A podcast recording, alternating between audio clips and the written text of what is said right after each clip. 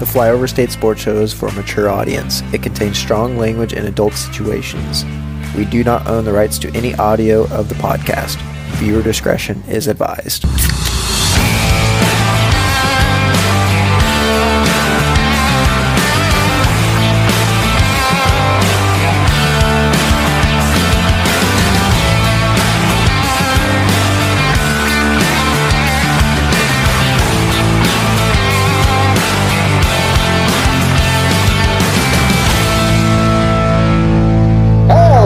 And welcome back to the Fly Over State Sports Show. I am your lavender wearing host, Sam Long, and I am joined by Caleb the Bean Jubal and Sammy the dog. Ah, this one's Molly. Molly's the one sitting down. She is just taking up the whole fucking couch right now. She How how do you tell you the difference between your dog's beans? well, one's black and one's white. So Well, that dog is, I mean, is that dog black with white spots Well- or white with black spots? well, Molly is like I would say probably 75% white. Sammy is probably 95% black. So they Are you discriminating against your dogs? No, it's just how you tell them apart. Also, one has the tail and one doesn't. So I guess I should have started off with that. I should have just said, yeah. I don't. I don't. You know, I can't see the tail right now, but I also don't see color because I'm also a dog and not racist. Oh, I thought you were going to say you were colorblind. I'm not colorblind. I see all. Actually, what if like people who aren't colorblind actually have like the wrong vision, and like people who are colorblind like aren't like don't have the wrong vision? I think we've talked about this before. Um, I've thought sometimes like, what if like my purple is different from your purple? Like, you see the color purple, but what if it's like my blue or something? Yeah, I mean, like we're just assigning name. I, I guess it's. I guess if like you get taught what shade is what, then like yeah, you would just call it that. I mean, because I like if, for instance, if for you black looked white, but you always knew that looked black or that was called black or whatever, and you saw it that way, like you could theoretically just be seeing everything like, you know, in whatever.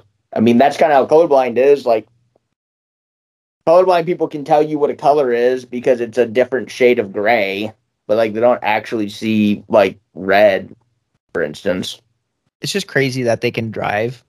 Like, they, as in, like, it's just like, I mean, not it's really. not. It's, but I what, what, what do you need to see colors for to drive, Beans? Uh, stop and go. What about the stoplights? Green at the top, yellow in the middle, red on the bottom. Yeah, but it couldn't it just be like I feel like it'd be more difficult to see see the lights change. I mean, know? it probably is more difficult, but all you see is the top one light up, the middle one light up, and the bottom one light up. yeah, but doesn't seeing The- the darker only- colors like gray affect like the lighting on it? So like it could be hard to tell. I don't know. I'm not colorblind, so I wouldn't know. I don't know, dude. There's been times where I pulled up to a stoplight and it's been so bright out and it's like hitting the stoplight perfectly to where I'm like, I don't know if that's green or red or not, but we're gonna go anyways. So wait, you don't know if it's green or red, but like you just can't see the light then. Yeah, I you sometimes have you ever not pulled up to a light where it's like perfectly like the sun is perfectly hitting the the stoplight and so it's just all bright and so you're just like, well, I'm gonna assume this is green. Uh, why would you assume that that's green? That seems like the worst idea. I just assume it is. Why? I haven't been pulled over once, so Okay, no, I'm, I'm not saying this happens all the time. I'm just saying like there's once, But no, a- like your default is like, oh, go. But like if it's re- like, okay, beans. Let's do some like mathematics here. If you stop at a green light, what's the worst thing that happens? Like you I get, get rear-ended. Maybe it depends. Like who's behind you. I'm also judging this off situation. Like if like somebody stopped or everybody's going, like I'm gonna judge off that. But there are definitely moments where I'm driving, I'm like, that's definitely a different. I definitely don't know what color that is, but we're gonna go with it. What if you're colorblind and you just don't know it? I do have a stigma, uh, a is it a stig astigmatism? A You see, I don't know if it's astigmatism or astigmatism because I don't have. like is it eye a space stigmatism or is it a astigmatism? again, I have 20/20 vision beans, so like I don't, I I don't. don't, know. So I have like negative vision. I have glasses for days. yeah, again, I have my eyes are good, so I don't have these problems. Beans, I I cannot tell you like Wait. what. You don't have astigmatism? No, I, dude, my So my like when you're driving at 20/20. night, when you're driving at no, that astigmatism doesn't have anything to do with like Okay, seeing. I'm driving at night. What? So you're driving at night, and so like let's say there's cars in front of you, there and you see their tail lights. Do you see like round things around their tail lights that are just like almost beams of light? What? Okay, I can see their mind. tail lights. No, Do I see round beams of light around the outside of their tail lights? you know what? You, you know what? This isn't fair because 50% of us in this podcast right now have a, sti- a stigmatism, and the other 50 obviously doesn't. So I think I was told once I might have a slight astigmatism or whatever. But like no, like I just that that's green. That seems like you would have to draw what you're seeing. I drove like last night and like I drove like imagine a this night- imagine this mic here is a light okay I, obviously it's dark it's hard to see but imagine it being actually so here so you see that light there Yeah. so you probably just see the light on this mic I do just see the light. It's just a green light. One okay so for me i see this green line but there's like a shadow or not a shadow but like a like a ring around it of green so wait, it's the light and then a green ring? yeah there's like a it's like uh circling that light so like this is here is so like this mic is your light. So like imagine this as your light. There's like a ring around the light that goes around the bright light. No, not at all. I oh dude no- that's me. That's me a thousand have no- percent. Why are you driving then? well it doesn't affect What- my driving at night. It oh okay it does. It does because if it's raining like a motherfucker like if it's downpouring it, i do have difficult time seeing. The what, my point fbi arrest this man get him off the get the get br- i'm a good driver i'm a good driver like i'm a great i'm a good driver. driver except when it's pouring and i can't see taillights Yeah, and then Lauren drives.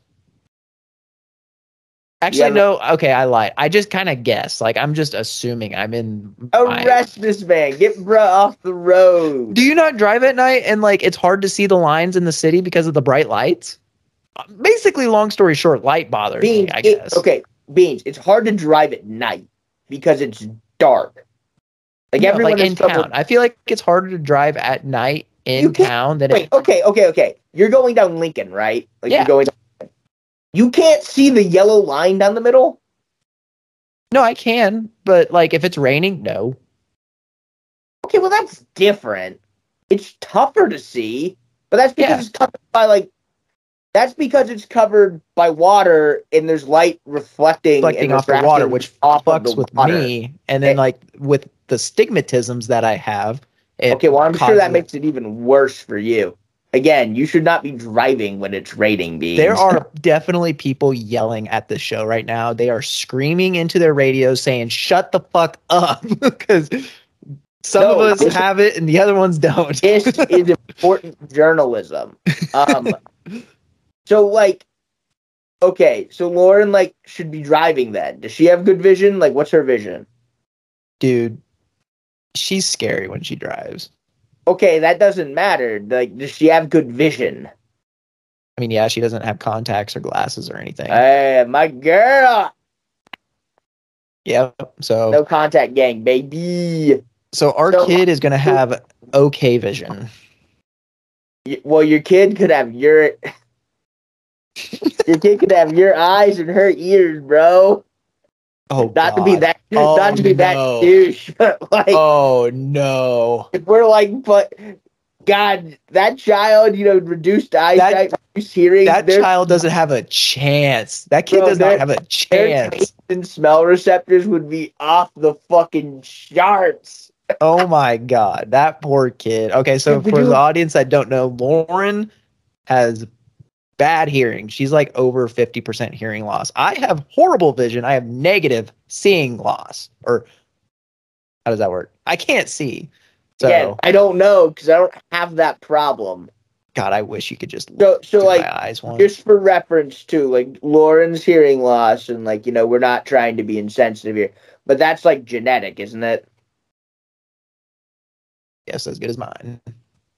Okay, like Nobody else in her Yeah. family has hearing issues, so okay, well that makes a huge difference. Beans, if it's like a genetic thing, like that's you know something that could get passed down. If it's you know Lauren went and stood behind a fucking Boeing seven forty seven for three hours. I mean, she's had that this issue for like since she was a child. So Okay, so it's probably genetic. yeah, we're fucked. Well, no, that doesn't. That does not mean anything.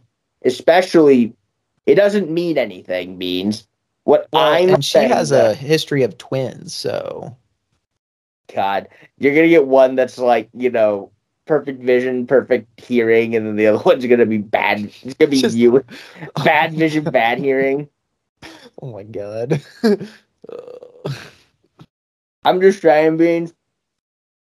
The thing is, is like when some of your other senses are decreased, like your other ones are increased.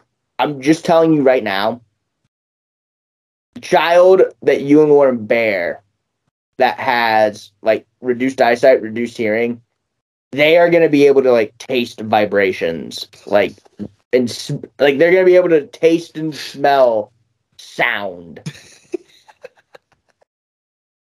Like You're gonna be like a bat. they're gonna be like the Professor X of like tasting and smelling, I guess. I don't know, but like aren't dolphins? Wait, aren't dolphins the one that can like feel vibrations in the ocean, and that's how they sense things? sharks can do that too. Okay, so we're gonna have. Oh, and Lauren was a good swimmer, so boom, we got a dolphin in the family, Got a baby. dolphin in the family. I'm just saying, like you, Lauren's gonna bake like cookies one day, and that kid is gonna like, or like a pie. It's gonna be like you're gonna put a pie on the windowsill one day. The child's gonna be able to like you know levitate like the Disney characters from like how well they'll be able to smell following the pie.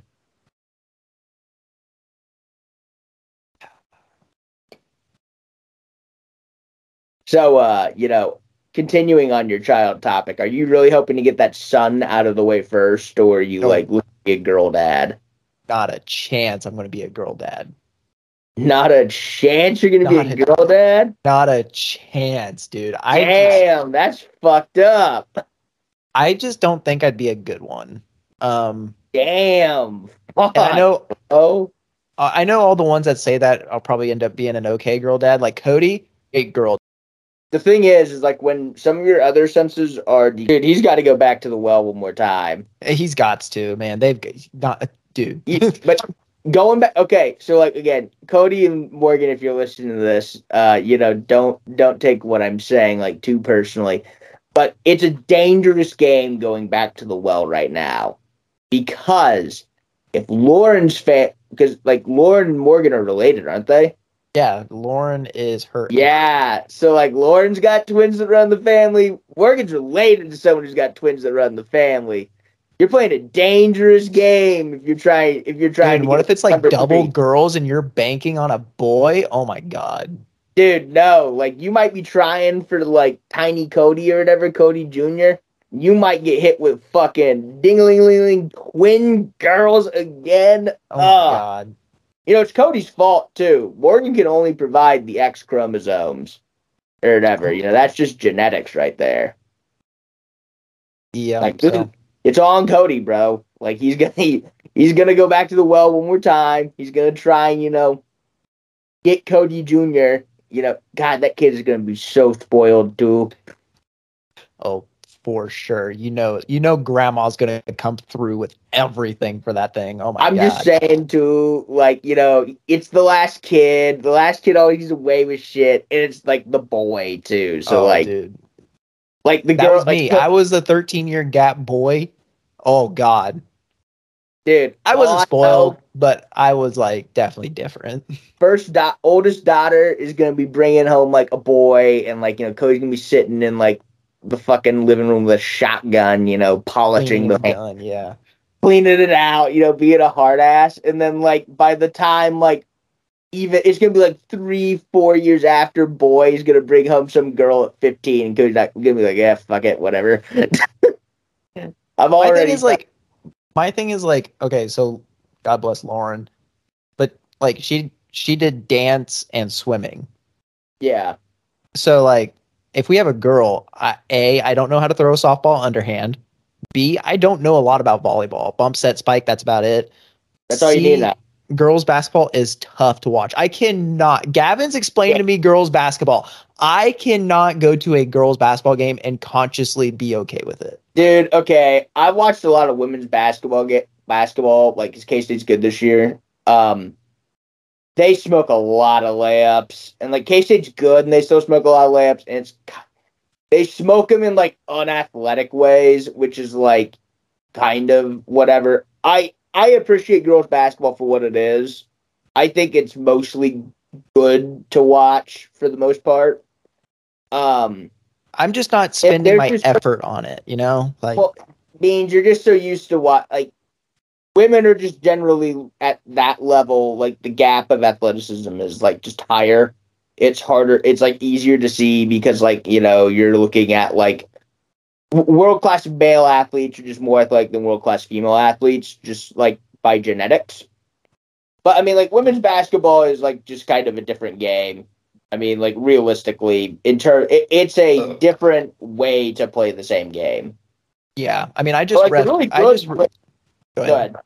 I was just gonna say, like the really good women's basketball players are really fun to watch. Like Paige Bueckers is like the guards are really fun to watch. The bigs are usually just pretty big and just kind of doing stuff. But like Caitlin Clark's really fun to watch. Um, Paige Bueckers is really fun to watch.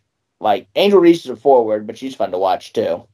I mean, I just Yeah. ref girls basketball last night. and We probably had 80,000 four quarters. So like Well, sure, but uh, you know what I don't like actually about this is one thing in like girls youth basketball that I don't think I like a lot. Um, and I notice it more in girls basketball than guys basketball at the same age.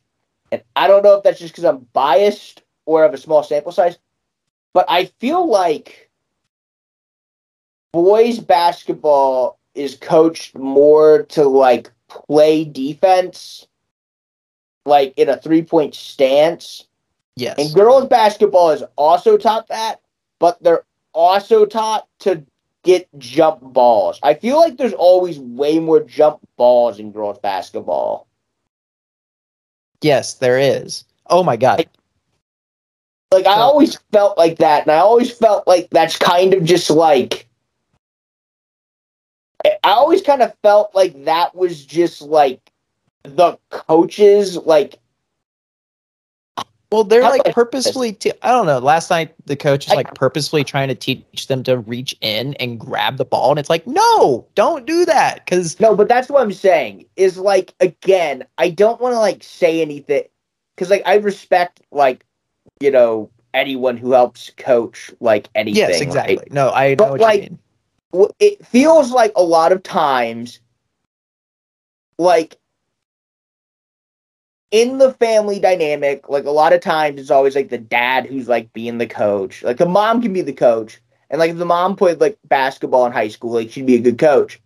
But it feels like it's always kind of like, oh, well, the dad is gonna coach. You know what I mean? Yeah, or whatever. And so it kind of feels like all the dads and the daughters or or will like coach their sons or whatever. And It, it just feels like the quality of coaching at a young age is always more on the men's side, and that's just because most of the people, most of the available pool of coaches in that area gravitate towards boys sports just by Yes. bias because they're mostly probably men.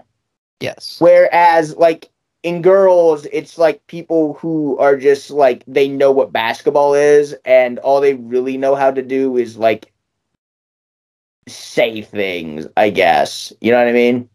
I will say so. In rec, we, this year we have had more female coaches coaching boys sports this year than we did last year, like in totality. So like it, then that's just like in our youth leagues, first, second, all. Well, that's up a good change too, because Yeah. usually, usually whenever this is also just speaks to guys versus girls too. I feel like you know, like women who actually played and know what they're doing, like, are usually the women who actually like coach.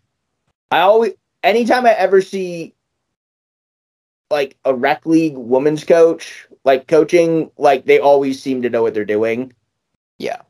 but like guys are so brazen in like their men's coaches are usually so brazen in their like opinion of how much they actually think they know that there's just like jokers who like think that they can coach but they don't actually know what they're doing Yeah. you know what i mean Yeah.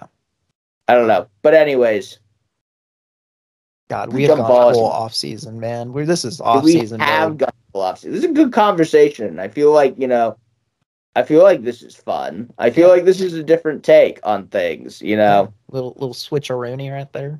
you know, we got to make fun of Beans' future kids. Um, Apparently oh, I I have was a stigmatisms or something. Beans. You know what you should do? I'm like being dead serious. Um, you don't have to like force your child to do this, obviously, but like you, if you have a daughter, you should teach her how to kick, and you should try and like get her like a college scholarship to get a kick, because she could do probably just that, end up right? playing soccer. I mean, yeah, like Well, I mean, soccer. like, sure, she could play soccer, but like, what if she's just like unathletic? you know, like I don't know how to kick, so it's like, okay, well, like, hire a coach. oh, that, totally, like, Yeah, just hire a Um, coach. yeah, I don't know, have David Peskowski, like, you know, fucking call him up, be like, hey, teach my kid how to kick. yo, Pack, what you doing nowadays? Send it, send it to some camps, right? Yeah. Beans, you're not, you're missing out on the marketability. Missing out on NIL, man. Beans, think about it this way: Maria Ubel, first woman Jesus. to play in NFL. There you go. You don't think like between now and like 25 years from now, there's like not a female playing by then? Mm, Like at least kicking, surely. I don't think so. I don't think anyone is actively training their daughter to uh, kick and NFL. Oh, so you're saying like from birth, like actively train this kid to just yeah, you have to like pretty much like ter- first of all, instill it into her mind, like really like when they're five, you pretty much have to take this kid and like drop subliminally that they love football, get them to really like football, and then basically build them up over the years to become great kickers. what if they fail at it? Like there's no like backup plan. There's no like plan B now. It's like I'm Well- not a kicker anymore. What do I do? Well, you got to tell them to like do good in school too. Like you know that that's the backup plan. Really, beans. This plan is most. It's less so to get them into the NFL. It's more so that some liberal arts college will give her a like you know full ride scholarship, and then you don't have to pay for college. Get ride that NIL pony all the way home, baby. Think of it this way: What if you have multiple kids and they're all like kickers? You could be like a kicker family. God, I want my kid to be like a linebacker or like a offensive lineman or tight end, something mm. cool. Like Yeah, not a quarterback, because every kid's every kid's gonna have a quarterback. Every family's got to have a quarterback. okay, beans. Like, sure, but it'd be easier to make it. Well, I guess it wouldn't be easier to make it as a kicker. It statistically It'd be difficult. It's statistically harder I to go into that. statistically the hardest position because like wide receiver and quarter probably make up like the biggest percentage, but those are probably two of the most popular positions. And but like, like, if, but like if you teach them to be like a line, linebacker, there's like three or to four positions. You know, sometimes depending three, four. But like offensive line, you can only like play like if you're big enough. You know what I mean? Female offensive linemen. No offense, that Wouldn't happen. Wouldn't have Um, not a chance. Again, or you know what you could do means two sports stu- two sports star teach you how to throw a knuckleball.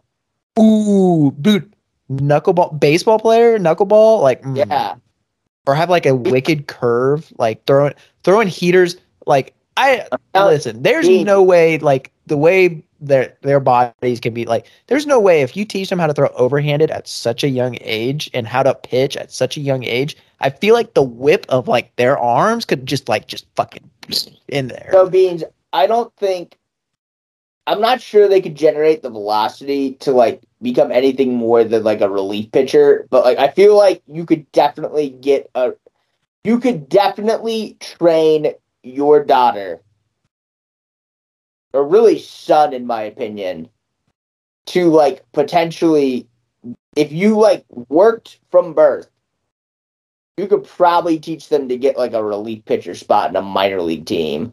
Dude because like what's i just have to start training them like training their abs and their core because like what's the number one thing in baseball players that they have?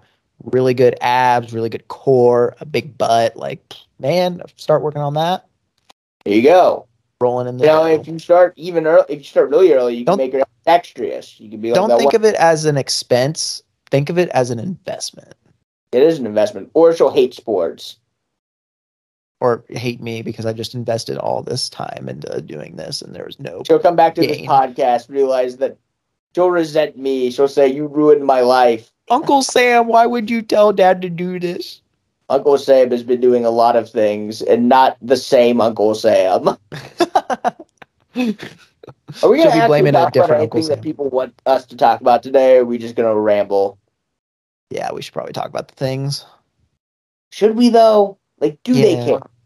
Are they listening to us because they want to know what we're saying, or because they just like having us? You know, the title is Flyover State Sports Show, not Flyover Ramble Show. I feel like we got to hit. But we've been rambling about sports. We've talked. We've covered women's basketball. We've covered about you know your daughter like becoming a future MLB All Stars, a relief pitcher, or a future Pro Bowl kicker. We've talked about you know all Ooh. sorts of things. Beans. What if like we could put a female into like the new college football game? What? That's a terrible transition. Uh, That wasn't transition. Like that was just a legit question. What if they like? What if you could like daughter Ubel, like whatever, is now a kicker for Idaho and kicking in the Kibbie Kibbie Dome? That was so. You know, I was going to transition us to the new college football video game, and Beans tried to do it himself. And All right, know, all right. Let's let's go back. Let's do it again. No, there's nothing to I'll, transition. no, I'll say I'll cut this and I won't, and then people will hear hear this conversation of us talking about where I was supposed to cut it, and then you go into where you were supposed to transition, and they'll hear Absolutely both of our transitions. all of this stays. The new college football game, which has been announced for, you know, this year forever, but people just hate fun and think that, you know, it was never going to happen because people have PTSD in college football video game. And Beans tried to do it himself. The new college football game is coming out. We don't know yet. We're going to get a full reveal in May, but we got a teaser trailer, which is honestly more than I thought we were going to get last Thursday on the 15th. It was a good time to be a college sports fan. God, I watched that bricked up, dude. I got I watched it several times. I teared up every time. I am so ready for that video game. I love college sports so much. The transition of the down marker from 14 to 25 just Oh, Fuck. that's what that's what made me tear up each time. that fucks, dude. Yeah, Fucks. That fucking that fucking was awesome. that was So, you know, the big thing, actually, the big news. So, you know, the teaser trailer had come out. You know, the, the reports by Matt Brown, who's really been the guy who's had most of this, he's been saying that all of the FBS teams, which is pretty much canonically what most people know as D1, technically Division One is broken up into FBS and FCS, and there's like 200 plus teams in Division One, but people don't like to, uh, you know, talk about that. But, excuse me. But he had basically confirmed all FBS teams were going to be in it. Um, but there had been rumblings from schools like Notre Dame and Northwestern and Tulane that if student athletes could not be compensated for the name, image, and likeness for the game, that they would pull out of the game. Notre Dame this last week sent out a tweet saying that they were in the game and they had offered opportunities for over 1,400 athletes to be in the game. And so Notre Dame's in the game, which pretty much tells you that Tulane and Northwestern are probably going to fall in line, right? Yeah. There's really no reason for either of those two teams to be sticks in mud. They could be, but they're probably not. The other big news that um, has come out recently, and we'll see how this goes there have been FCS teams uh, like Portland State, Eastern Washington, Gardner Webb, who have tweeted about how they'll be in the game. I'm not sure how realistic that is. Nobody has really confirmed that. Matt Brown hasn't either. A lot of people think that might be DLC down down the line or like an update, probably an update. Um, but there is a possibility by the end of the first game, we will have all of FBS and all of FCS in the game. Let's go, dude. Oh my god. Such a beautiful time. You know, like the world could end any day now, but don't end until after July, please. Give me one week with this game. I so I'm very excited for the game. I honestly don't think for me it's going to much matter. A lot of people are very concerned about the game as it pertains to EA.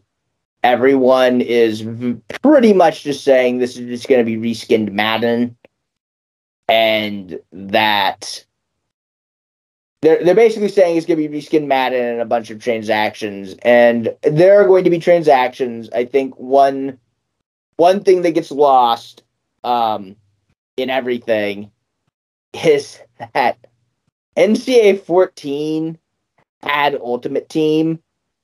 Like, I don't think people actually remember that because I think it was the first year it did have Ultimate Team. Yeah. So, like, there is Ultimate Team in this game. Like, absolutely. There are microtransactions in this game. Like, absolutely. Like, the honest to God, the thing that is going to piss me off about this game, I personally think so. This game has allegedly been in development for about three years now, which makes me think that the gameplay is going to be better than what we get in Madden because the way that Madden's gameplay has been made on the Frostbite engine is they kind of took old code, kind of moved it over to Frostbite, finagled it so it worked on Frostbite. It sucked. And then they've been like improving it like over the years. This game is probably taking some code off of what Madden has, obviously. But for the most part, this is like the first football game that has been built from the ground up to run on Frostbite. There is a non 0% chance that this game plays a lot better than Madden. And so I think there is reason to be excited about it from that Yeah. standpoint. Um, a couple of things on that.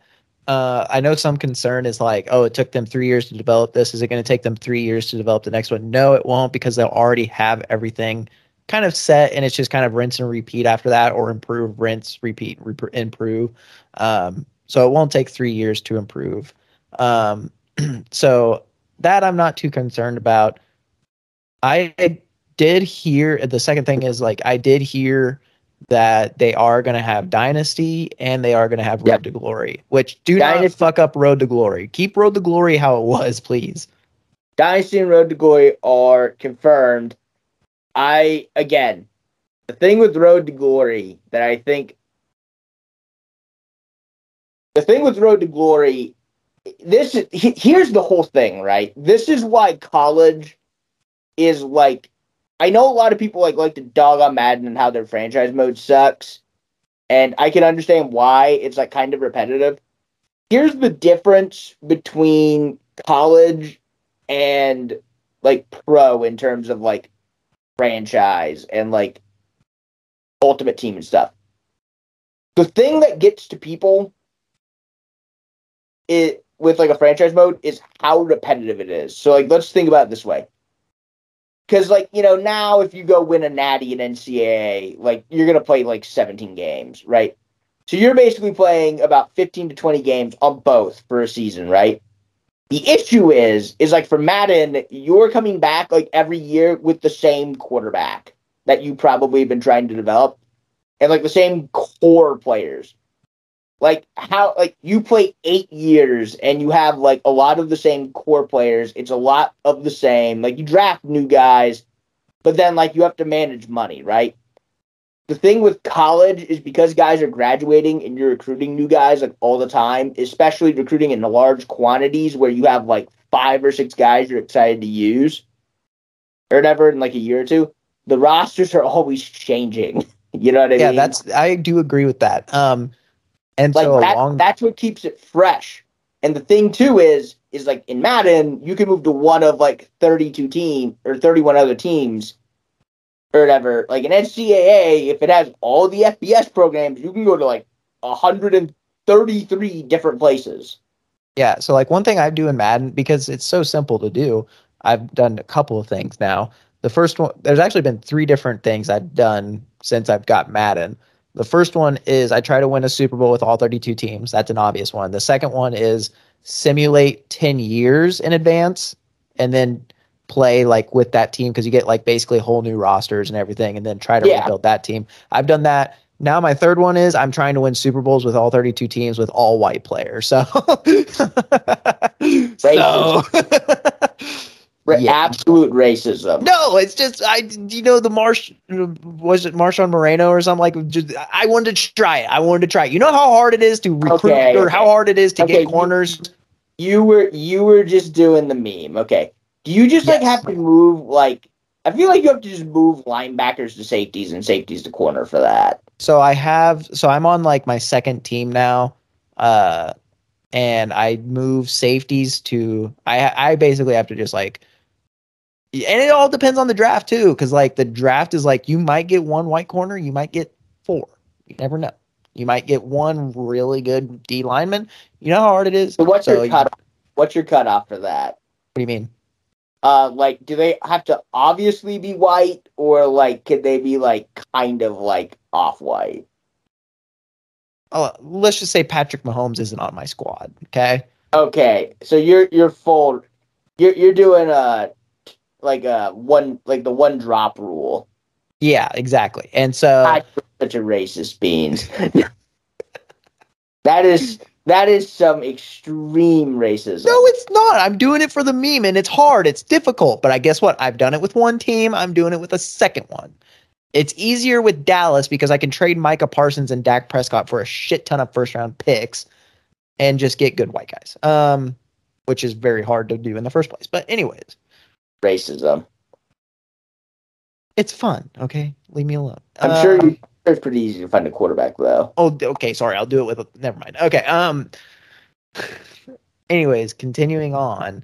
Yeah, I do agree No, with your state. I do agree with your statement that it's ever changing, ever evolving. You've got like 80 teams to work with here, and the sites, the locations, the visuals, like the also like the one thing in NCAA 14 that I do differently than Madden. Like in Madden, I just listen to a podcast or music.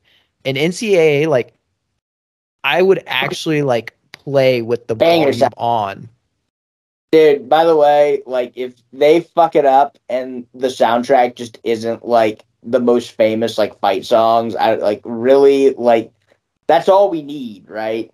It's fight songs. That's all I want. It- it's fight songs and drum lines. Like that's all Yes. you want. That's like all I that's the want. Immersion. That is it. I hope they don't like put in like actual music for that. Like I don't think anyone wants actual music for that.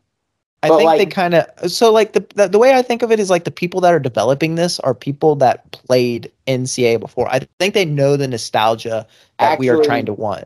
So for those for people who don't know, there is a thing called College Football Revamped, which is a mod that you can put on like a I don't remember what it's called. Um it's it's not even PC. You can do it for like Xbox and like PS3. Yeah. Like It's jailbroke. That's what it is. Jailbroke, yeah. like jailbreak your like Xbox and your PS3, you can download this mod, and it's like a really good mod, like Yes. crazy good. You can do like a, t- you can do like an 18 playoff too if you want, like crazy mod. But like a couple of those guys who worked on that mod are actually like on the team for That's nice. NCA 25. I'm gonna also. It, it's like it's like um FC 24. Like I'm never gonna call it FC 24. I'm gonna call it FIFA 24 because like fuck EA, and I'm gonna call it NCA 25 even though it's EA College Football 25. It's NCA 25 to me. I don't give a shit. Yeah. But Exactly. I, yeah, like the constant turnover, I think, is the thing that like keeps it keeps it hot, the immersion high, and with the transfer portal being added, which they've confirmed it will be, that's also going to keep the turnover very high. I think it's going to definitely frustrate some people because they're going to have freshmen they want to like use, and they're not going to be able to. But all that stuff is going to keep the freshness really high, and like in your road to glory, like this I think is the biggest difference between Road to Glory and like Superstar mode in Madden and in NC and in NCA. There is like only four seasons you can play in NCAA. Like there is a very like clear end of the road, right? And it's like at max, like let's just say 80 games, like probably not even that Yeah. like superstar mode in the NFL, like you just keep playing until like you're forced to retire, which could be like 10 to 15 years down the road, which is daunting. Yeah. You know what I mean? Like I don't like no I have never ever ever ever ever played a career mode in like Madden that I have gotten to the end to. Yeah. No, I agree. Like I don't think anyone ever does that. I've never played like a 2K career mode where I get to the end either. Like I've never like made the Hall of Fame because I don't like playing that much. You know what I mean? Mm-hmm. But like, you know, you give me like a new team every season, like I'll play with that new team every season. You give me like 4 years to go ball out. Like I've done that before.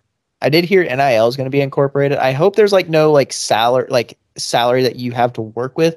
I just hope it's like a letter grade, like, oh, this team's NIL is you know C minus, and then as I- you get better, the uh, My NIL just gets better. My guess is it won't be a grade. My guess is it will be kind of like free agency because that's kind of what it is. Um, my guess will probably be that like I almost wonder if NIL would take over like the recruiting points you would invest into players. you. Well, I mean that's probably like I, I don't think that's what would happen. Maybe it would actually.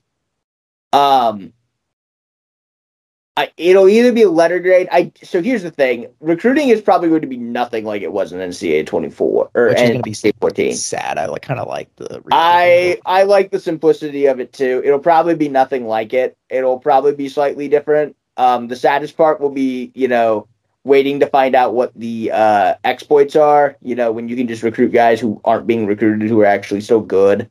yeah. Um, my guess is that so in like the old NCAA basketball games, based on like how your team is doing and like how you finished the previous year and like kind of how big your team is, they would give you points you could spend, and it was like points you would put into recruiting and points you would put into like game planning and points you would put into like um I don't remember what the last one was. Oh, it was like sanctioned stuff. It was like discipline or whatever. Because Yeah. you know they used to be able to like suspend players in NCAA games. Um, so I would imagine like you basically get like a budget based off of like how big of a team you are. So like if you're Texas, you probably would let's just say you get like twenty million, and if you're K State, you get like eight. And so like it'll probably be you know how like there's the leaving screen on NCAA 14. Yeah. It'll probably be like, hey, I need X to stay, and then you can like give them that to stay if you want, Yeah. and then that'll probably go in for your budget, and then whatever's left in the budget, there'll probably be like a portal section after that. So Yeah. I don't know. I'm curious to see how it'll look. I'm excited. I will be taking like three days off of work for this game. If the game comes out on a Friday, I might take that Friday off. But Yeah. I because I don't think I'm I don't think I'm gonna need three days. But I will be taking a trip to India whenever it uh or New Zealand, excuse me. I will be taking a trip to New Zealand whenever that game comes out. Um my Xbox will be firmly planted next to the Kiwis of the island. Uh, and we will be playing as early as physically possible. Uh, nice. but um honestly the the thing god i forgot what i was going to ask you oh the one thing that like everyone needs to know by the way about this game is you can get the game on pc obviously but um you will need an xbox one and a playstation 5 to play this game they're not making it for or an xbox series x excuse me and a playstation 5 if you have an Xbox One, uh, get with the program. Broke Boy 2020 in the in the uh, supply chain stuff was three to four years ago, and if you have a PlayStation Five, get it, Broke Boy. All that shit was three to four years ago. So, Uh, did I tell you how I got my Xbox? how did you get your Xbox? So okay, so why haven't you added me? I sent you my ad because I texted you said, "Hey, I got my Xbox." And you're like, "What's your thing?" And I sent it to you, and I never me. heard back. Send, send to me after this. Um. Anyways, Get on, brother. so I sold my Xbox One for two hundred and fifty bucks. Okay, Damn, that's tough. I still have my Xbox One. And then my insurance company gives me gift cards for two hundred and fifty bucks for, you know, being a part of their corporation or being a part of their crew. So I got a two hundred fifty dollar gift card, and I sold my Xbox for like two hundred and fifty bucks. So I got five hundred dollars to spend. And guess how much my Xbox was during Christmas? Five hundred dollars. I basically think- paid the taxes for this thing. You know what I need to do? Like now that we're on Xbox, and again, this this show is so unserious today that like I don't care. This, is the first show. This is the first show of like post like I didn't even give you know football Bowl takes, season's like super anyways. structured and it's fun to like be super structured, but um this is what I'm doing. Uh, this is how I'm leading the show in non-structured times because I just want to talk and you all apparently want to listen, which we appreciate. Um, but speaking of Xbox, I need to get my original Xbox from my house in Lamigo because I have, I still have my original Xbox, I still have my 360, I still have my One, and I have my Series X, and I need to take like a photo with them all or something. Oh my gosh, that'd be so cute. I know, dude. I still love my original Xbox. My favorite game on the original Xbox is like SmackDown versus Raw 2. the game was awesome. I love that game so much. So much nostalgia. I like never figured out how to like win cage matches though. So like I'd be the champion like in the career mode and then like just lose it in a cage match. Yeah. Shit. But yeah, more more of the story is NCAA. I'm excited. I'm pumped. I don't think. Also, like a little nugget. I I know I sent this to Sam and Gavin in our group chat. Um, a little nugget. Supposedly, like the commercial, like the peek into like the peeking into the Rose Bowl was like from the video game. It wasn't the actual like Yeah, footage. I've heard that rumor as well. They like to point out how the mountains are different. I honestly so if you if you go back and look at it. If you go back and look at the video after hearing about that, like eh, you can kind of like kind of see it's like a little gamey, like a little bit. I'm telling you right now, um, everything that I've heard about this game is are A little nuggets. to make this thing literally like the greatest like looking like presentation game ever. Like that's like the goal. Yes. Like they're literally trying to like completely capture like the entirety of like fucking everything. Well, and the thing is, the mark the market and the audience for this game is massive. It's huge. I people I are think gonna it's purposefully go out- Like think, think- of people just like me. I purposefully went out and bought a new Xbox so that way I could play this game. Like I- the But I audience think is you're in the minority. So I here's the thing. I've heard that like executives are just hoping to see good like modest sales and I, I the truth is always in the middle. I think the I think the actual like I think the actual, you know, like shareholders and everything are underselling like how many games this will sell because it wasn't as hot of an item. Like NCA wasn't like a super hot item. It never outsold Madden ever. Like during when they both got released at the same time. And but I think the public is overhyping like how many people are actually going to buy this game. Um just in general, like I really do think that like the public is overhyping how much I think it's going to be like I I Madden I think will still outsell this game comfortably because people just like buy Madden because like people are there's more NFL fans than there are college football fans. Do you think people will get cold feet once it gets to like release date? Like there people be like, "Oh, I'll just wait to see what other people say about it." No, I don't think it's that. I think really what it so again, I think there'll be a boost in sales because it's the first one back. I genuinely just think that like for one, Twitter's never reality. There like, you know, you get like 93,000 likes or whatever on the trailer, right? Like who cares? Like not everyone who likes it's to buy the game. I I think you're discounting the demo of like Cody Jackson is like a solid example of this. Like Cody Jackson, like 10 years ago, is like 18 and like has all the free time in the world to play like college football video games with the boys. Hell, he did it while we were in college, right? But now, like Cody's like, you know, 28 and has two kids and a wife and, you know, all this, that, and the other, right? He has less time. Like, I think there's a solid chunk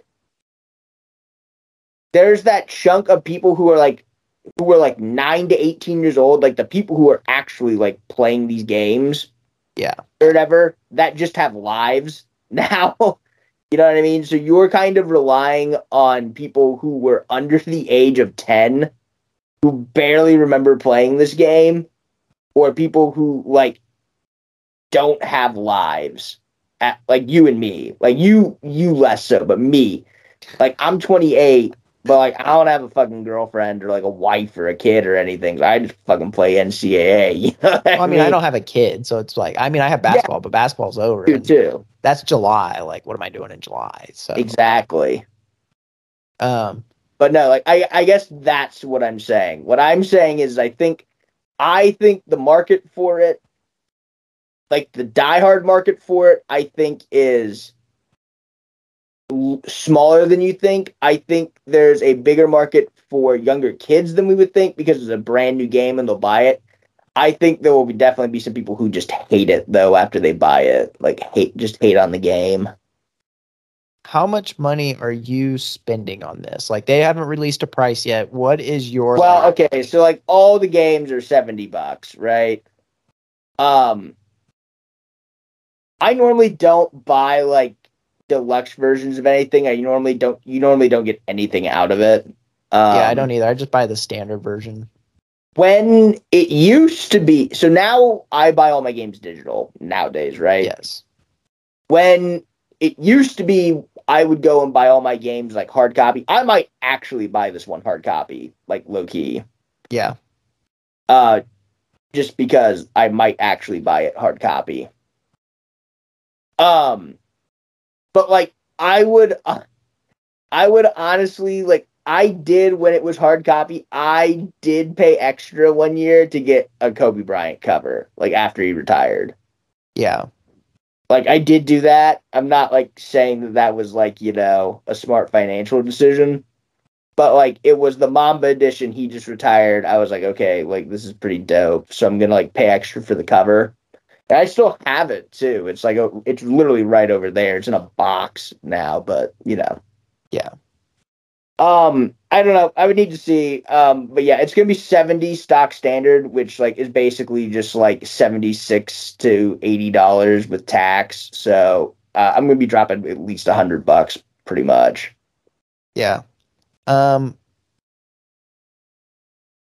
what would be like like what's stopping them from like releasing this game and then just like just updating it every now and then and then just like say every three years they just build a new one is that a possibility? Money, yeah. Money, yeah, yeah, money, money, yeah, yeah. so i'm Uh, excited yeah. i'm pumped. I'm taking mm, time off from work.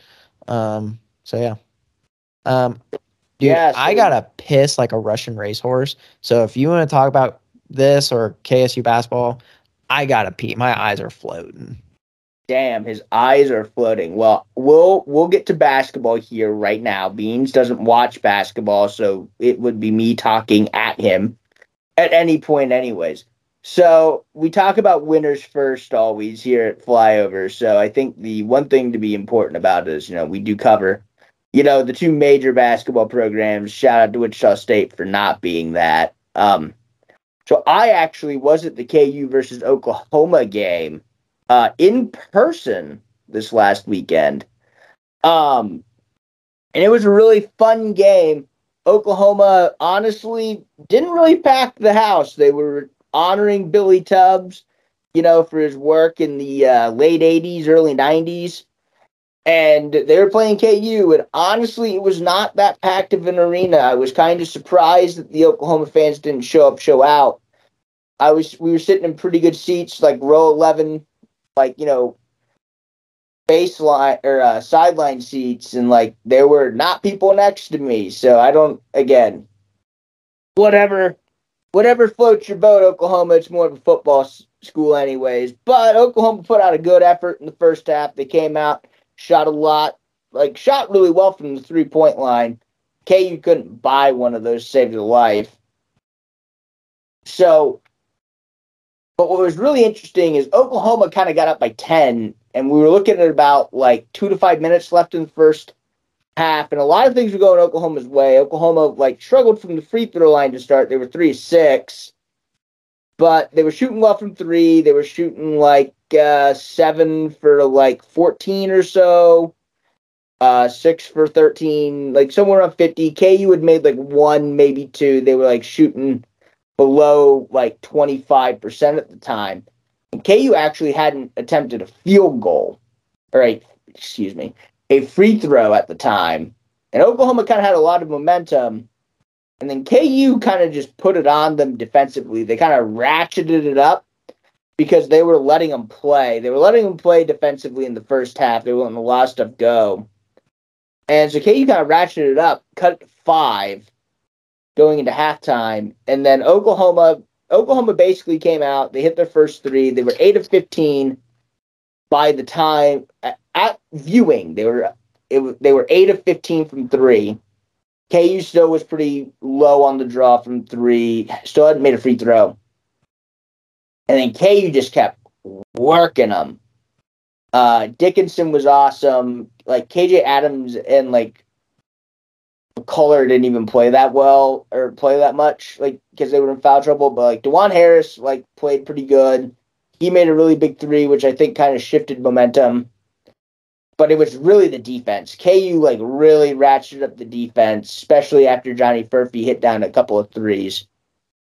So KU ratchets the defense up. They end up winning the game by ten. Oklahoma missed their last like seven or eight three point shots. They were eight of fifteen and finished like eight of twenty two, eight of twenty three, and they shot like under thirty five percent for the game. You just kind of saw it ticking down. KU is fairly flatline consistent the entire time. Um, and that was a big win for KU. Like on the road, KU was like not a good road team, and like they continue. They struggled in the first half, but KU getting a win on the road is good for confidence. It's good for, you know, all of that good crap. So, my big takeaway from that game really is just I think KU, honest to goodness, has a national championship caliber starting five. Dajuan Harris, like, I don't love as a player. I love him as a defender. But as a complete player, I'm not like big on Dajuan Harris.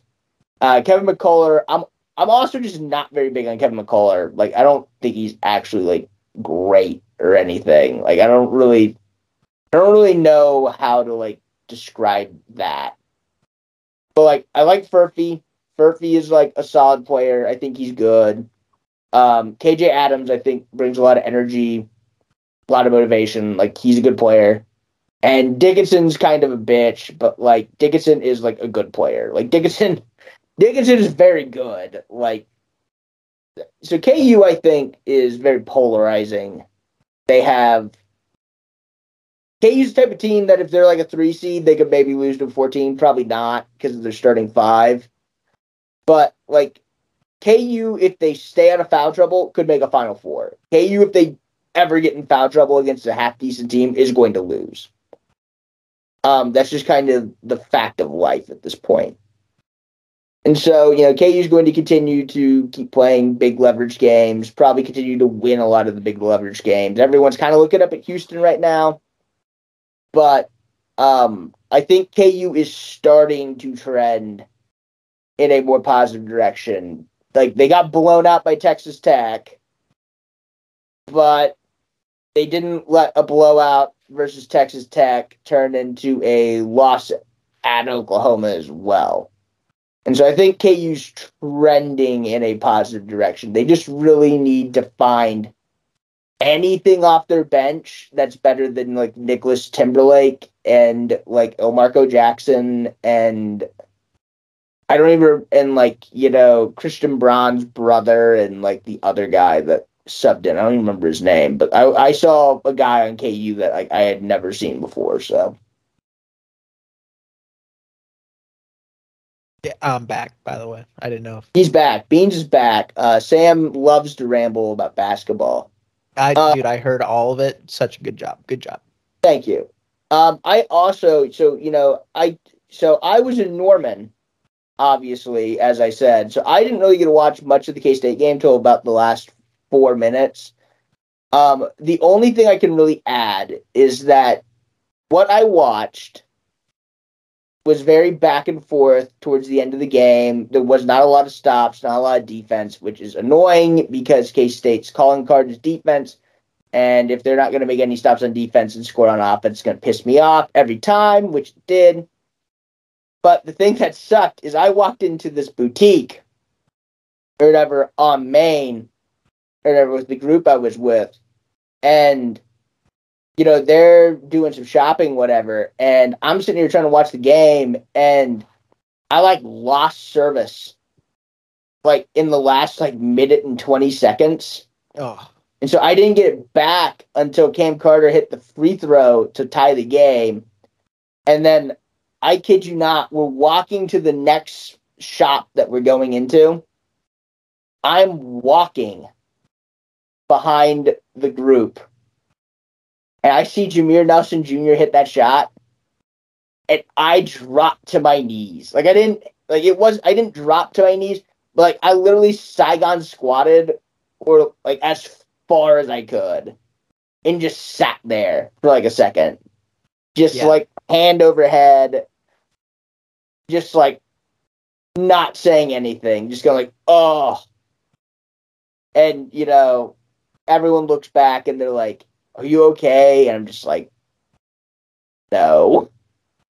yeah. Like that was such a gut punch. And then like, you know, obviously Texas the Texas game uh on Monday was a gut punch as well, but you know. K State I, I, I guess yeah, K State turns that's the difference between K State and KU. K State takes one gut punch loss, turns it into two by not, you know, showing up against Texas. That game's very winnable. Texas didn't shoot very well. K State shot even worse. K State over three quarters or three halves of basketball from TCU to the first half of Texas was like three of 25. It was like two of 25 or three of 25 from three. Like, that's so bad. Like, K State cannot shoot the basketball. that's the one thing I've noticed in like watching the last. I watched like maybe five games in totality this season, and like watching the games, it's like, why are we attempting these? Like we're not good at it. What's the point? my biggest thing about K State basketball this year. So, you know, my one big thing about KU basketball is they have an elite starting five and they just stink on the bench, right? And a lot of that is contributing to the loss on the road because when you stink on the bench, or whatever, your bench doesn't travel as well, right? Your bench guys are not guys you normally rely on unless they're like former starters. Like K State's bench is honestly not that bad, but that's because like their starters aren't really that good. Um, like Tylor Perry is fine, and like Cam Carter is fine, and like Kamala is fine, or Kaluma, excuse me, is fine. But like Will McNair and like Gasson and like Colbert are all like the same player. They're all just whatever. And then like Dai Dai Ames is like fine, I guess. I mean, he has a really bad plus minus on the season, but like it's fine, right? So, my biggest takeaway, honest to goodness, with K State is Jerome Tang is currently like committing basketball war crimes. So like let's think about last year's team, right? Kind of how we played basketball, who we put on the court at like any given time. So you have Markquis Nowell who can shoot, Cam Carter who can slash and shoot, and then you have like Keyontae Johnson who can slash and shoot. Desi Sills might be is a six man. He's filling in for like any of those first three guys. Desi wasn't like a good shooter, but like Desi was like you know he was the dirty guy. He was like the uh, De- Desi could score though. Desi like Desi could the... like kind of spot up, but like he was at least like a slasher. He was a threat to score, right? Like he was a threat with the ball in his hands at least. And then like Nae'Qwan Tomlin, like Nae'Qwan Tomlin wasn't a great shooter, but like he kind of hit some corner shots.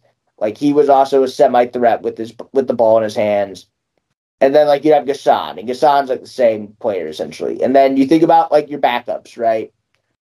So you think about the other guys that are backing your players up. Um, and you have was Easy Agu on that team? Who who was the other post? I can't remember the other big post. He came from like Howard or something. I can't remember his name. Ah, shit. Um, but you know who I'm talking about. Yeah, I don't I think it was Easy Agu. I think Easy Agu was the other big post who was who came from Utah or whatever, like before this guy. I can't remember. It doesn't much matter. But because like he's basically just filling in like what Jerrell Colbert does and like what Will McNair does. But like you also have Ish Massoud, and Ish Massoud can shoot, right? Like he he he's a, he's a threat with the ball in his hands to shoot.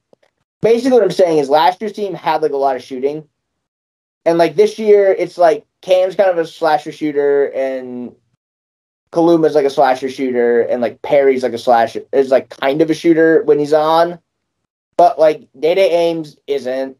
Like RJ Jones is a freshman and kind of is, but not really like at this point he's a freshman. Like Buddy Rich doesn't, and he doesn't even play. Like Finister and like Taj Manning aren't, and they don't even really play. But then like your post rotation of Colbert and McNair and um Colbert McNair and Gasson like all don't shoot. I mean Gasson like wants to think he can, but he doesn't. So like you're pretty much just trotting out like a you're trotting out three guys who have actual like shooting jobs. Like on the entire team.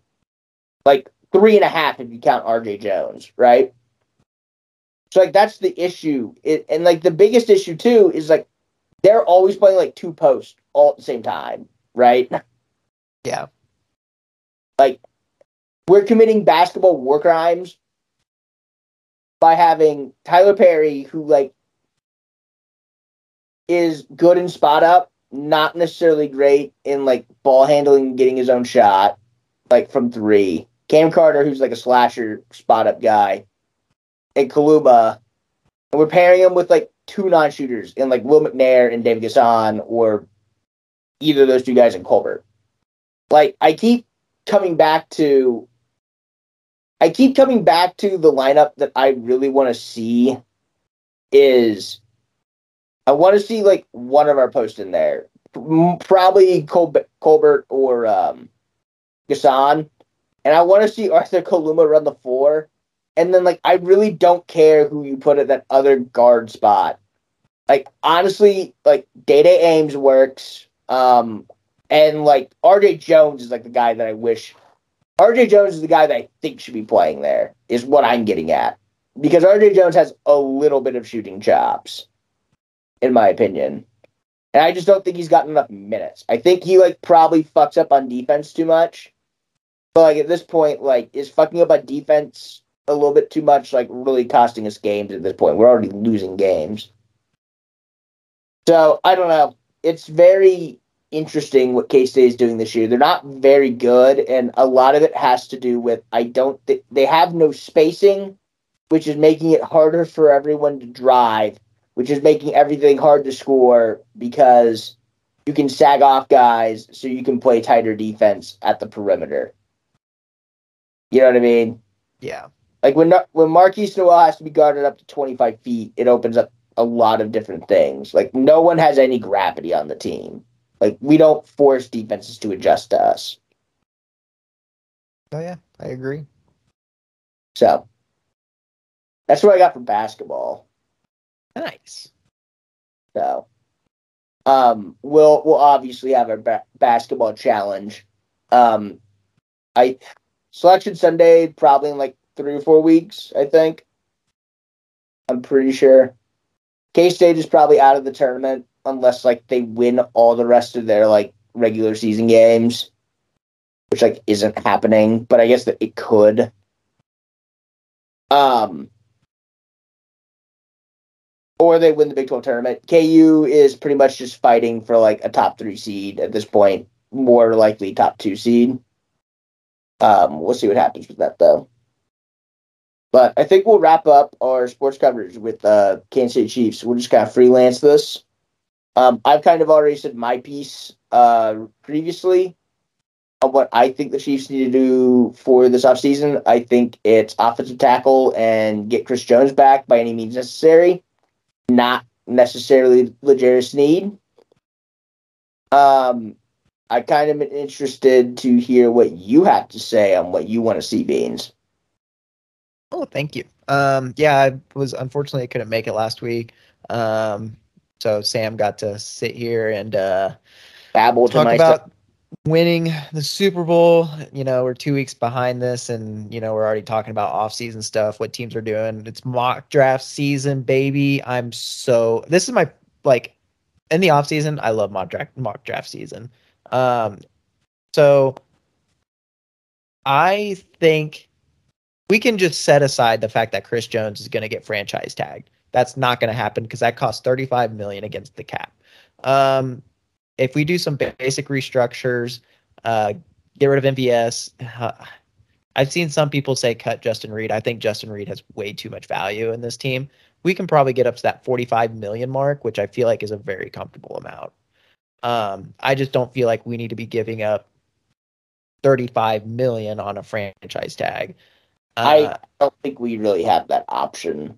No, the only amount I could see us giving to Jones is the same amount we gave him last year, which reports came out and said that the offer was about 28.5. That's about where I would feel comfortable and be like, we'll give you 3 years 28.5 a year. Um I'm very much on the side of tagging or extending Sneed. I think you give Sneed 3 years, you know what he i feel like i know it's very different compared to what spags spags likes to funnel through the middle you know really strong core of the defense uh, d tackle linebackers even safeties uh, and let the corners and outside linebackers and edges kind of figure itself out. Um, i uh, i just think sneed has brought way too much value and way too good of coverage.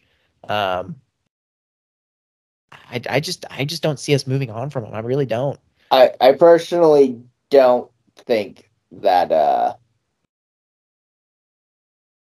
I to me the most inconsistent position in football is corner. Um this is true. And corners like like you, corner is turn... very volatile year to year. Like Tariq Woolen, if he was a free agent to like last year, would have gotten like an insane contract. And Tariq Woolen, after this last year, would not be getting that same contract. Like Yeah. Tariq Woolen was like runner up for like defensive rookie of the year essentially last year, and like Sauce Gardner was really good, like was still an All Pro, and Tariq Woolen like fell off. Well, little bit, a, a right? good, a good, like a good reference point at this point, like not to poke fun at anything, I'm legit not, is James Bradberry. James Bradberry had a really good season. He was a really good corner before, and you know after the la- after the Super Bowl game last year, he did not have a very good season this year at all. But Uh, for the season beans, What's that? why we only wanted him for one season when he was an All Pro. Exactly. We only wanted him for one season. Uh, you know, there is room to just tag Sneed. We get him for another year. He's done at 28.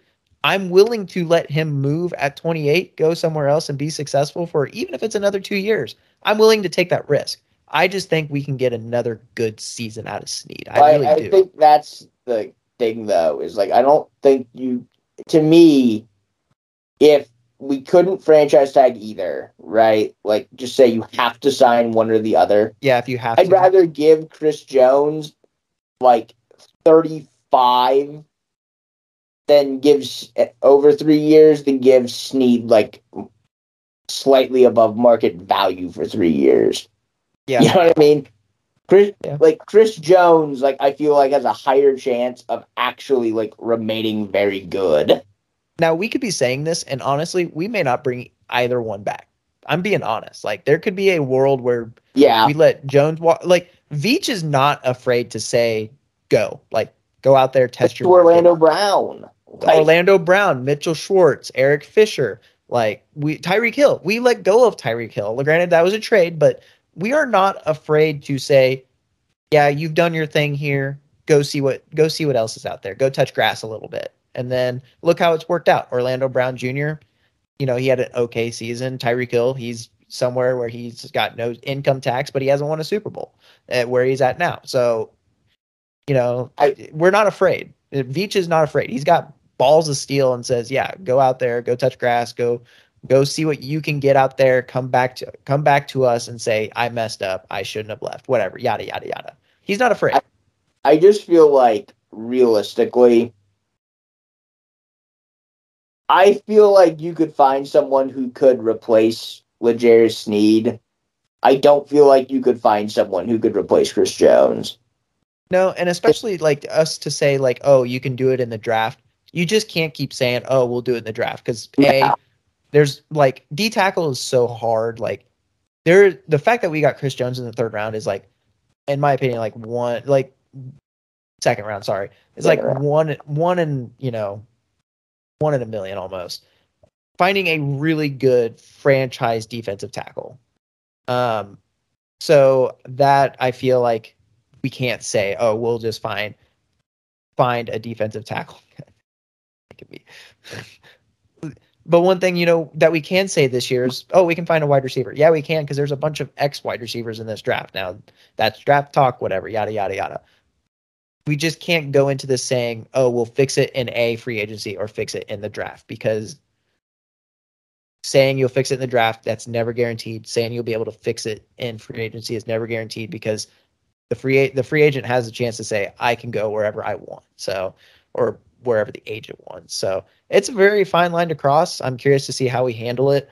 Um, I'm curious to see what are your thoughts on us handling wide receiver in free agency this year, signing like a Tee Higgins or like I've seen people say sign a Kendrick Bourne and draft uh wide receiver. What are your thoughts on wide receiver handling? Um, so I got two things. Uh, for one, um, I think to put my final like nail in the head of like Chris Jones or L'Jarius Sneed, um, I feel like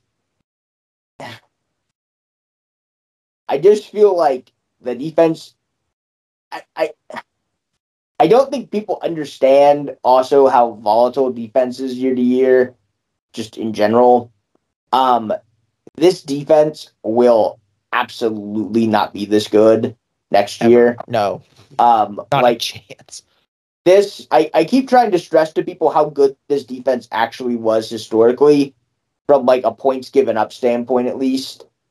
Um, this defense will never be remembered because it's attached to a franchise quarterback in his prime and has in whose biggest star is Chris Jones, someone who you know may make the Hall of Fame, I guess. But like Chris Jones is like one of those dudes who like waits five years to get to the Hall of Fame, right? Like it's like oh finally like there's no one else to get in before him. Like even if he does, like that, like it, it's so hard to project D tackles unless you're Aaron Donald, right?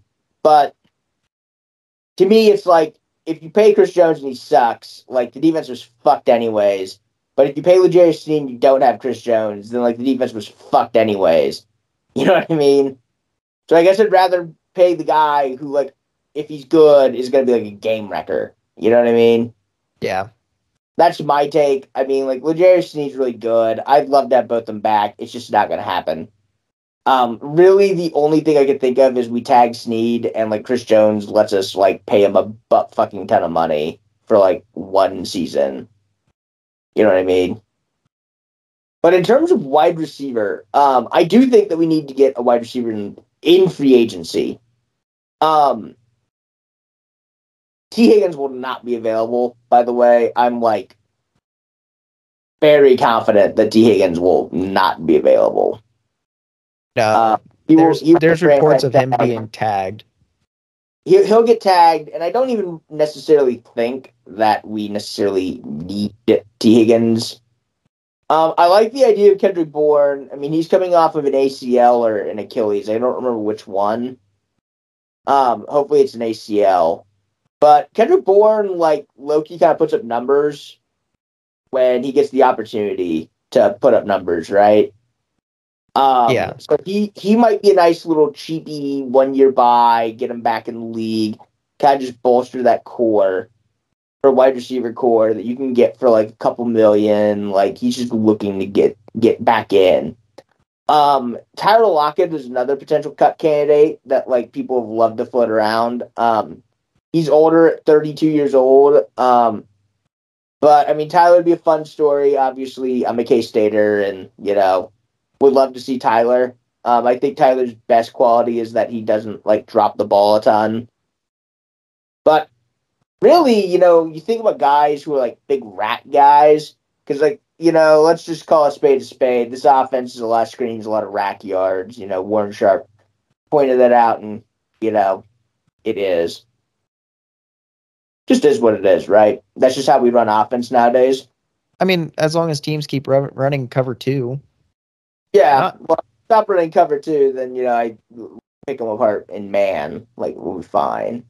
Yeah, I don't know why do they even still run cover two when we don't have Tyreek Hill. That doesn't make any sense. I just think that they think the threat is still there. I mean, you still have me. You saw what they did with Mecole Hardman. I mean, mean there's sure, still the, and MVS. Like there's still like even though you have the three stooges at wide receiver, like you still have that little chance of doing it. I so I think really what I would do is one, I'd resign Mecole Hardman, um, really just to the vet minimum.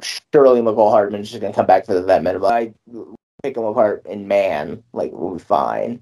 At this point, he's wanting to chase my like rings. Like I well, Mecole like has a chance to get a three peat. Like it, what's funny what's incredible is like it's literally like it's like Mahomes, Travis Kelce, like Chris Jones, Harrison Butker, like all four of those dudes like are potential Hall of Fame worthy players. Maybe less so on Butker's end because he's a kicker, but like those are like four pillars of all three Super Bowl titles, and like Michael Hardman's also there. Yeah, yeah. Like somehow, some way. Also, Mike Pennel just there for two of them. By the way. God, what a fucking dude! Oh my god. Um. By um, the way, thank you to J Rob. Uh, he basically told me I was an idiot for not shouting out Mike Pennel as an unsung hero. He absolutely was. Mike Pennel out of CSU Pueblo, um, is one of the better run defender, like defensive tackles in the league. And having a guy like that is super handy. I love having him on the roster because he is there. He was stashed on our practice squad the whole season. Oh my god.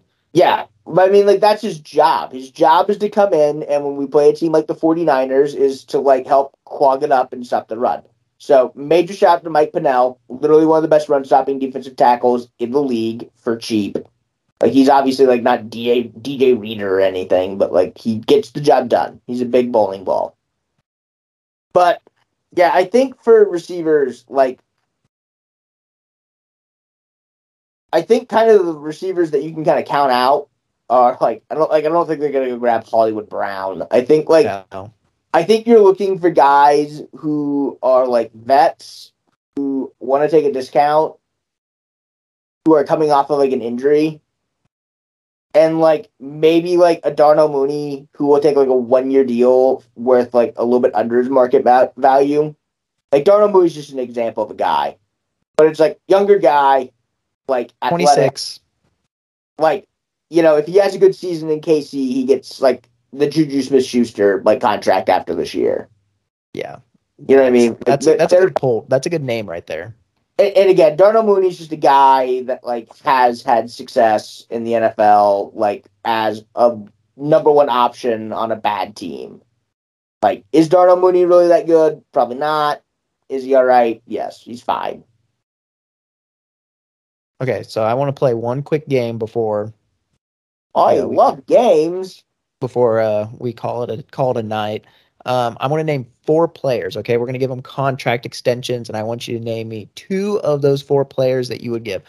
I will give you like a rough estimate of what those annual values would look like. Okay, first name on the list, Trey Smith. Let's give him a four-year deal, ten mil per year. Option on a bad team.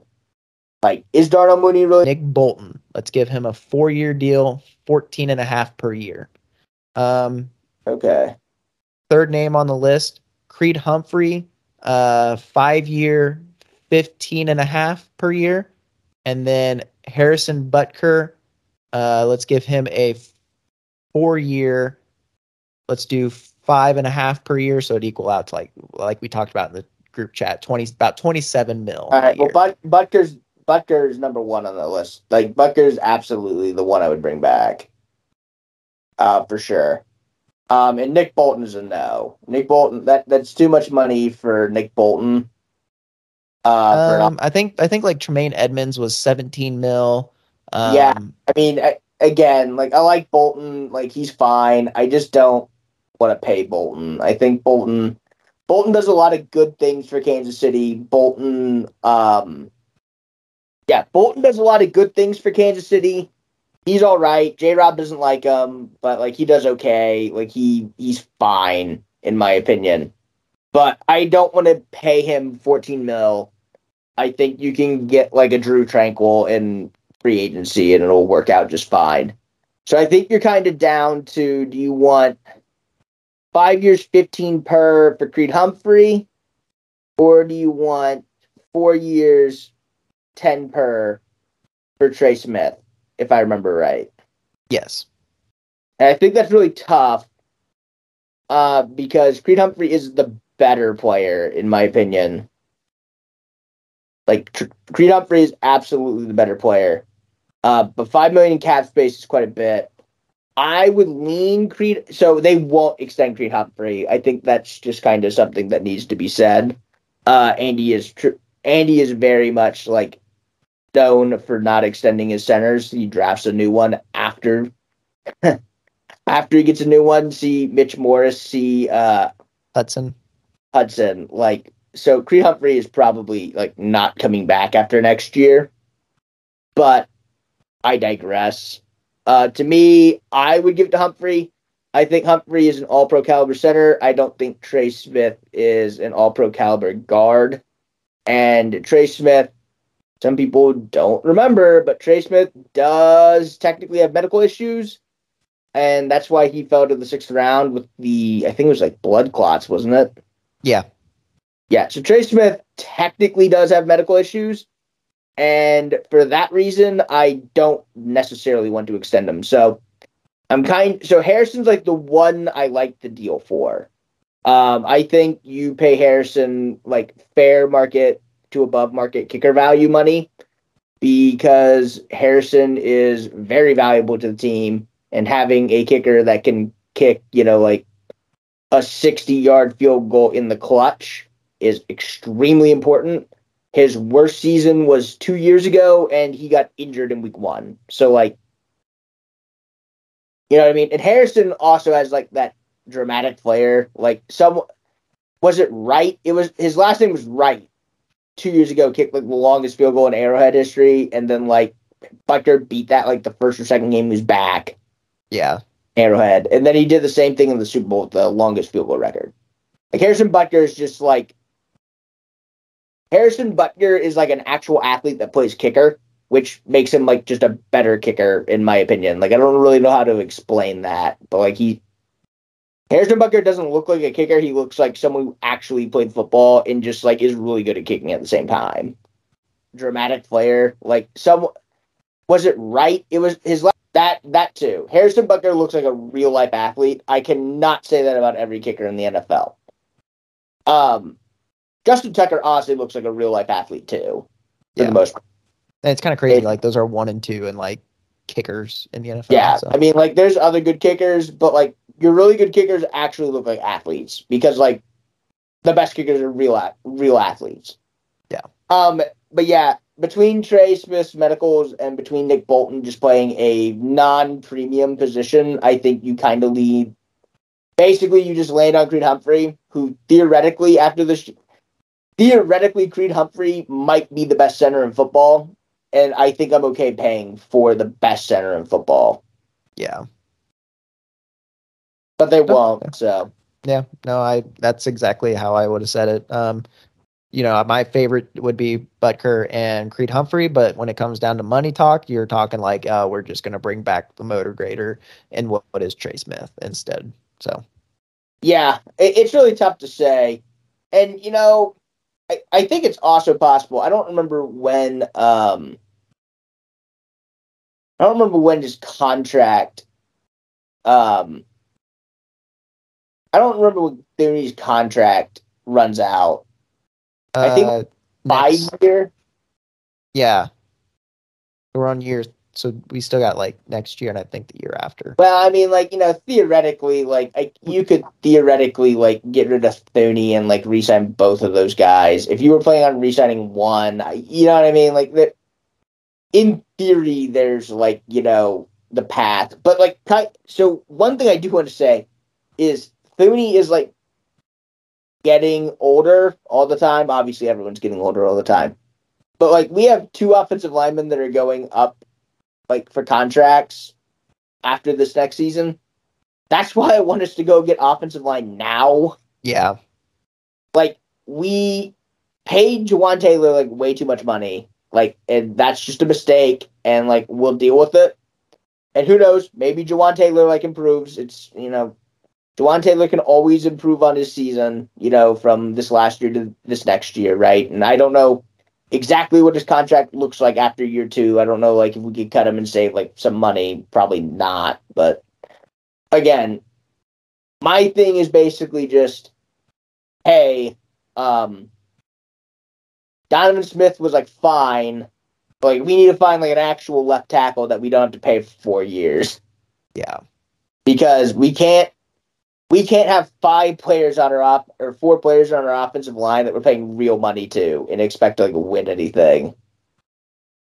Like that sounds really bad, but like the re- the reason why the Chiefs are very successful right now, despite Mahomes' large cap hit, is because they have like an All Pro caliber center on a rookie deal, a really good right guard on a rookie deal, an All Pro corner on a rookie deal, a different All Pro caliber cor- corner on a rookie deal, and then like A bunch of, like- linebackers. and like enough one year deals to like you know like Mike Edwards came here on the cheap, Drew Tranquill came here on the cheap, like Yeah, like it, it's just a really well constructed roster. But like the problem is, is like a well constructed roster becomes like a roster you have to pay extremely quickly.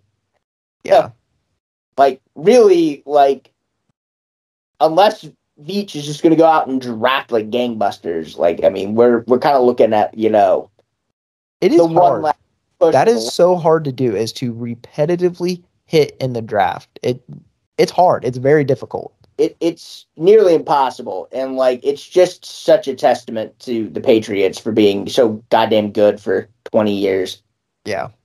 Like new england like won three super bowls in four years and then like only they went to two and ten but like didn't win any and then they like won i think it was three and five i think is what it was like that is just such an insane run Yeah. Like it's just nuts. And like they were good the whole time. Like they were bad like twice. Like they weren't very good in 2002 and they weren't good in like 2008 because like Tom Brady tore his ACL in the first game. Yeah. All the other years they were in the playoffs. So, we'll see what uh, we can do with that. I would not. I'm wouldn't excited for uh, all of our off-season draft talk. Uh, we'll probably we'll probably hit on a, a lot of these. Uh, you know, we'll probably hit our top fives here at some point. We'll probably do some mocks. I'm excited. I I need to catch the vibe of the draft class. Um, right now, vibes are leading me in some weird directions. Uh, for running back, I literally have no idea like who I like at running back in this draft. I think it's just no one, but I'm not really sure. It's very strong chance that nobody is just the answer. like I don't know. Like Braelon Allen, like if he comes out and runs like a four four, is gonna be like a high second round pick probably. But if he runs like a four six, then like he literally will be like a third, like fifth rounder. Yeah. Like we we are so very much waiting on combines. And the combine starts like what late March. Yes. So I mean, we're gonna be we'll start doing top fives here in late March, but for right now, like we're just kind of limping until March Madness starts. So that way, March Madness can carry us into the combine. So that way, the combine can carry us into the draft season, which carries us into the draft. And before you know it, we'll have nothing to talk about in May, except for how bad Fanatics baseball jerseys are. Uh, dude, th- that's all my TikTok is right now. You know what? We'll talk about Fanatics next week if we remember. But for now, I think it's time for us to go our separate ways. Beans, do you have any final parting words? No. Um, this was this was fun. I missed last week. I missed celebrating the victory with you, but I'm Eh. here now. I'm here now. Um, hopefully, uh, yeah, we had put that thing out about finding a third position. I think, uh, well, fourth technically. Um, I think we're gonna kind of start the ball rolling. What perfect time in the Start off the ball rolling on that. So if you want to be a part of our team and you're listening right now, please DM us and give us a follow on Twitter slash X at underscore underscore F3S. That's underscore underscore F3S. That is where you can find all of our exclusive content on Twitter, linked through Apple Podcast and Spotify. We're the number one podcast that contains the word flyover and sports in the title. Just type Flyover State Sports Show into Spotify or Apple Pod, and you'll find us. There's also a merch link in the Twitter description. So, we want to thank you again for listening to us today. It's been a pleasure talking to you today, and we hope that you enjoyed the show, even if it was a little more loosey goosey than normal. So, thanks again for everyone for listening. And until next time, see you again. I cannot wait to have the famous Idaho Potato Bowl in the Kibbie Dome. Oh my god. It's on Boise State's field. I'm moving it to the Kibbie Dome. I don't give a fuck. Can you move bowl games? No, Dude, why not? because they're sponsored. Like- so you're telling me like I can't move a bowl game in this game? Yes, that's exactly what I'm telling you. That's stupid. You're stupid. Like let's let's make the Barstool Sports Bowl like the national championship game. No. What? So what are they going to call these bowl games then?